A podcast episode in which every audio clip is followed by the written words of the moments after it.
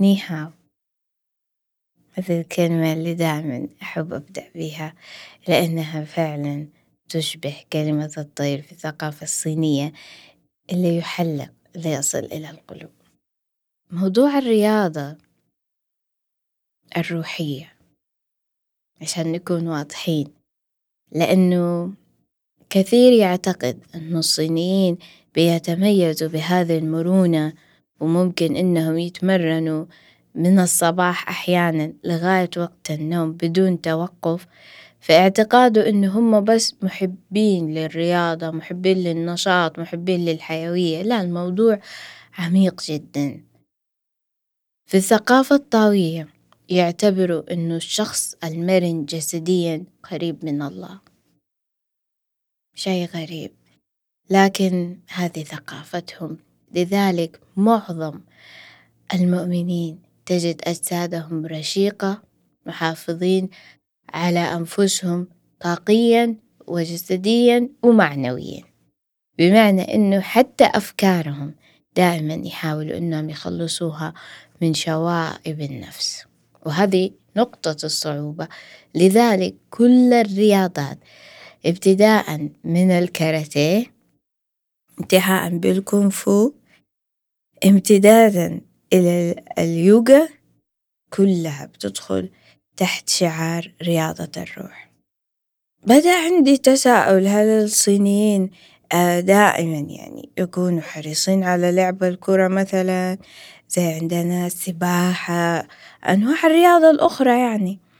فوجدت الإجابة إنه نعم حاليا بدأ الشعب الصيني تقريبا ينفتح على العالم ويحاول إنه يشارك في هذا النوع من الرياضات. لأنه عاش فترة طويلة من الزمن.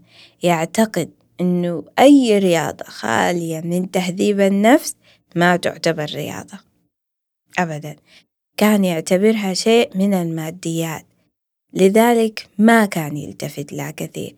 لكن في السنوات الأخيرة بدأ الشباب يخرجوا خارج الصين بدأوا يشوفوا الثقافات الأخرى بدأ الناس يصير عندهم محبة لإنه يكون هذا الشخص يلعب لعبة مختلفة غير الرياضات الروحية. فبدأوا يعطوا للناس هذه الحرية وهذا الانطلاق. لكن يبقى متجذر جدا في الشعب الصيني إنه الإبن الصغير لازم في الفترة المسائية يكون عنده تمرين إما في النادي إما في فريق الكونفو اللي بيكون قريب من المنزل. في الغالب يعني بيكونوا دائما عندهم تمارين سواء كانت يعني كاراتيه كونفو جودو أي حاجة فيها حركة وتضمن إنك تحصل على الحزام الأسود. لأنهم دائما يحاولوا ما يتنازلوا أو يكونوا مهزومين. ما يحتاج أقول لكم عن جاكي شان. هذا الإنسان العظيم اللي ما يزال يعيش حتى الآن. تعتقدوا إنه كان رياضي كذا؟ لا طبعا. الموضوع كان مرتبط زي ما قلت لكم. موضوع ديني بحت. مو مسألة إنك تكون رشيق. في كلمة يرددوها الصينيين دائما.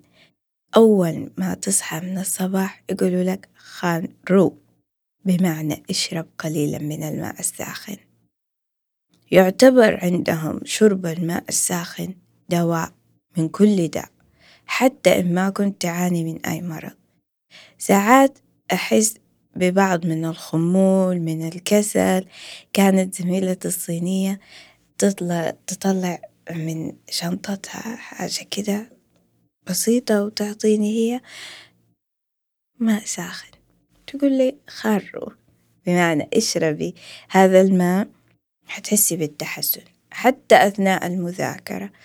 لذلك قصة هذه السيدة اللي كانت تقدم الماء الساخن مع أوراق الشاي. اللي سبق وذكرتها في الحلقة السابقة تعتبر شي عظيم جدا لدرجة إنهم صنعوا نوع من الشاي وأسموه باسمها اللي هو شاي البئر. فالماء الساخن والرياضة الروحية والعمق والدخول إلى الذات والبحث الدائم عن إكسير الحياة اللي يجعل من هذا الشخص خالد هو في أعماق الثقافة الصينية. دمتم بخير وسعيدة إني كنت معكم.